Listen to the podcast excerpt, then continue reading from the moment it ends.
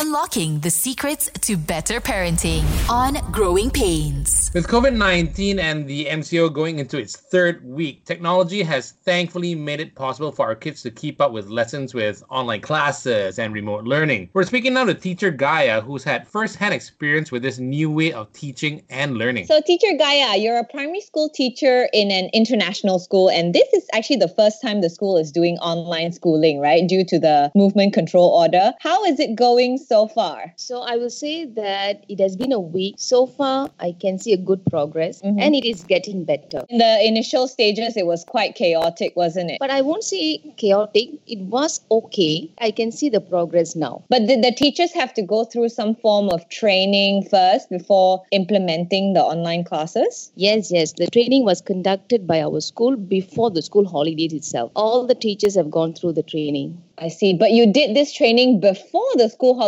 Was the school anticipating this to drag on, sort of? Ah, yes, the school, yes, the school is aware of it. But are you liking the online classes? Okay, I'll say I do like the online classes because both teachers and students can utilize their time fruitfully. But is it harder to teach online? Do you have to do more work? I won't say more work, okay, because even if we go to school, also we have to prepare the lessons and everything, right? So, more likely, same. How different would it be not having any contact with the kids? I always wonder because sometimes the kids are yelling and screaming, then you can, hey, stop it, be quiet. But this one, you can't tell. Okay, the thing is actually we can mute them. There are some rules. They have to go through the rules, they have to agree to the rules and everything. There will be like a two or three teachers. There will be one teacher, yeah, to make sure everybody mute themselves, otherwise, the teacher can mute them. I see. Uh, and then we'll give them verbal warning. What is so good about online schooling, in your opinion? It's like more flexible and you can save time. For the kids or for teachers? I think for both. Okay. I think it's like they can drink, they can eat. Oh, I see. Yeah. Yeah, because if, if the class means they can't do all these things, right? Yeah. Even for the teachers, yes. It's kind of like how Belle and I are working right now. We can, Ah, like, yeah. usually in the More studio, we're not allowed to kids. go anywhere. Seems like you kind of enjoy online schooling, but is there anything that you don't like about it? I won't say that I enjoy online schooling, but uh, it depends now. I will say I don't like the online classes because can't have a special bond with the children. That's very important. The bond with the children is very important, and also the face-to-face interaction is much more essential, if you ask me, because we can't monitor the 60 students in the online class. So I think that's why I prefer classroom so that we can monitor everybody. We know what they are doing. That's very important. In terms of monitoring, like how are you disciplining or keeping the order in your online classroom? There will be two or three teachers. As one teacher conducts the lesson, right? So the other teacher will be taking the attendance and also will monitor the students whether are they paying attention. They also will help the teacher to reply their message, students' messages in the chat group. So, how is this different from teaching in class? Regular class is totally different because we'll be walking around, more and hands-on activities where they can have their discussion with their peers and also can have group discussion, group work. If online classes are the way to go in the future, because Mhm. we, we don't know how long this MCO will go on for, what do you hope to see improve in these online classroom portals? I strongly believe that classroom is more essential. We have to implement uh, physical activities like dance, gym, and all that. That's what I will suggest. I'll prefer to see. Because it's not good for them to just sit in front of the computer and listen, right? Exactly. Is it easier to be a teacher from home? Uh, I don't think so. I prefer Well- to go back to school.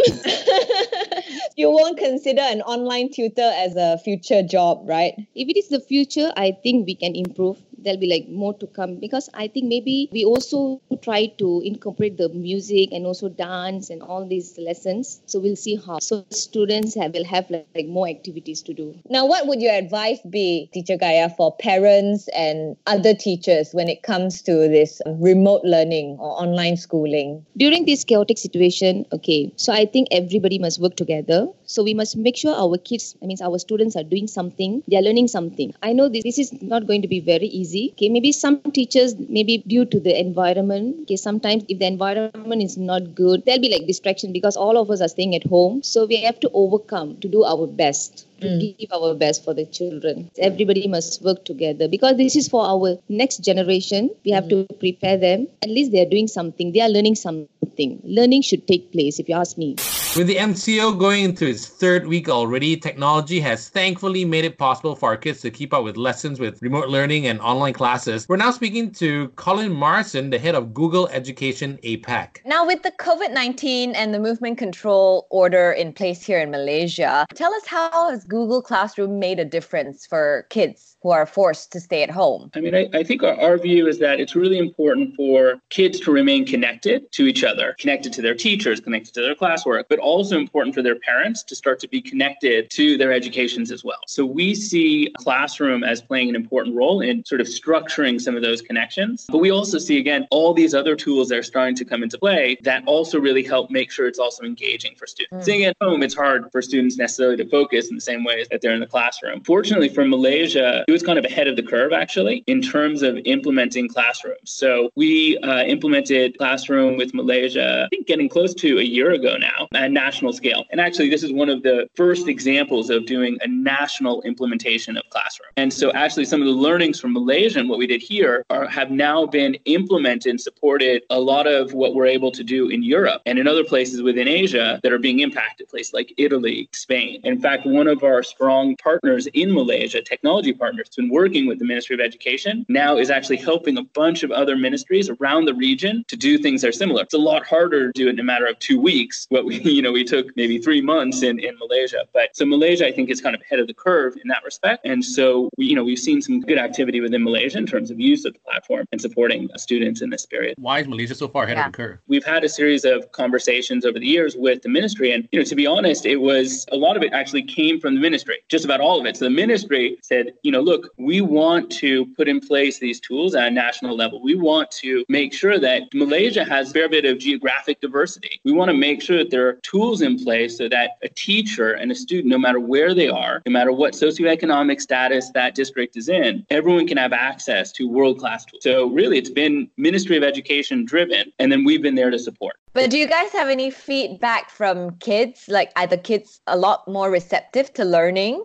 at home from Google Classroom? So, what we see is, in general, technology adoption, like kids get it. From a global perspective, when we think about teaching, right? So, we think a lot about professional development. We think about teachers. We think about kids and kids adopt. What we see consistently is kids get it. Teachers are the ones that, you know, we need to support more, right? And what we find is we invest a lot in teachers. We invest in professional development for teachers. What we find is something like 40% of the training. These are my personal statistics. These are not general. I feel like from what I've seen, something like 40% of the, the value of professional development and technology is teaching the specific skills. 60% is giving the teachers the confidence to then go out and learn about technology and implement it in the classroom. So these kids, they get the technology. It's a, a lot of it's about making sure that we support the teachers in the right way. At home with distance learning, it's always trickier. So we do see it working for a lot of students in different ways. But what we also see is for me, whenever I go into a class, classroom, wherever it is. What I've always seen is every single time I go into a classroom, I see that the way that the teacher and the students are using technology is always slightly different. So when we talk about things like innovation, we always think like, oh, it's a new big product that's being innovated. But actually what I see is in the classroom, teachers are innovators, students are innovators, right? They're always sort of experimenting and learning and doing things differently. So my hope is that what we'll see over the coming weeks, but then also subsequently, once we get past this period, is that there's also a lot of additional additional innovation that happens in terms of using tools and putting them together from the teachers, but also probably students. It's not all going to be smooth. We do see a lot of good success stories of it working. We also see a lot of learnings. But do you think that Google Classroom can replace the physical schools and children having to go to school and the face to face interaction between teachers and students? I don't think that Google Classroom specifically or technology in general, in any time in the near future, maybe 50 years out or something like that is different, but anytime in the near future, I don't see them replacing the, the physical classroom. I think that there's a big role for face to face interaction. What I do see is that technology being integrated with the classroom and the home learning environment is changing things. And there's, you know, Google Classroom, but we also see we invest behind a lot of great other tools or NGOs. What I kind of see is I think that the physical classroom is going to change and technology is part of that process. In January, I was in Finland. Basically, school is being renovated and so, and they've taken the opportunity to just reshape physical environment. So they had technology, you know, they had Chromebooks and they were using Classroom and other tools as well. But they also just rethought how that physical environment could be used. So what they've done is they've moved to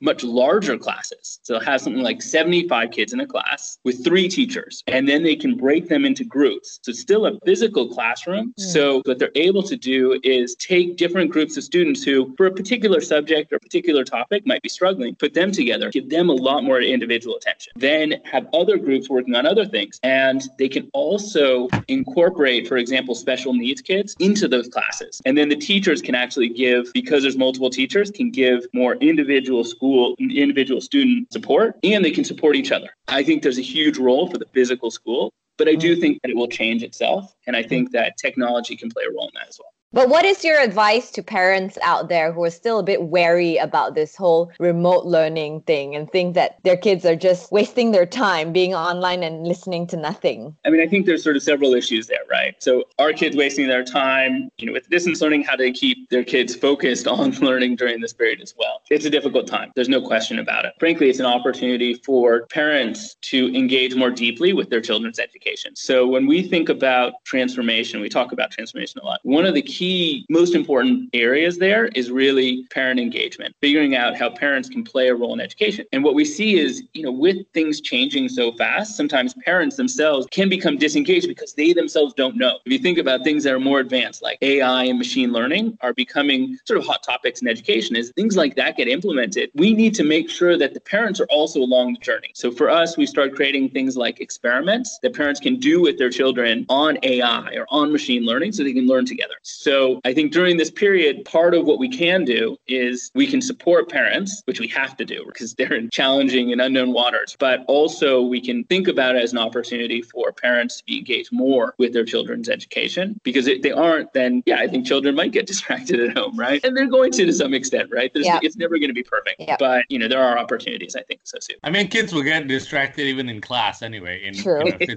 what innovations would you like to see happen in classroom that could be super science fictional but you would think like, hey, that would be so cool to have? That's a good question. I mean, I think I see Classroom continuing to be building out as that foundation. So where I see really, really exciting. So I see it playing a very important and cool role in that foundation. I actually think some of the science fictiony stuff we'd love to support. And I'd love to see sort of startups that build on and leverage what we're doing do a lot of those really cool things. And we're already seeing them. So we're seeing, for example, there's a startup in Australia that I've talked to that is helping teach students how to write more effectively. I mean, it doesn't sound like super science fiction cool, but they're using sort of AI and machine learning so that each individual can have like their own tutor. We did something recently with a university in the US called Carnegie Mellon where they were creating a digital tutor. It's kind of interesting, right? So they're using AI to help make the tutor be more responsive to students. But the whole idea, if you think about it, particularly in Asia, there's a lot of tutors. If you have money in a lot of places, they'll get tutors. But the big challenge is, you know, how do we make sure that there's equality? How do we make sure that a student student who doesn't come from a background of having access to money still has access to the same tools. So I think one of the things that will have one of the biggest impacts will be the development of personalized learning, the development of like digital tutors that can help guide and support students. Is it going to be exactly the same as having a person? Probably not. But if we can get, say, the, the bottom 30% or bottom 50%,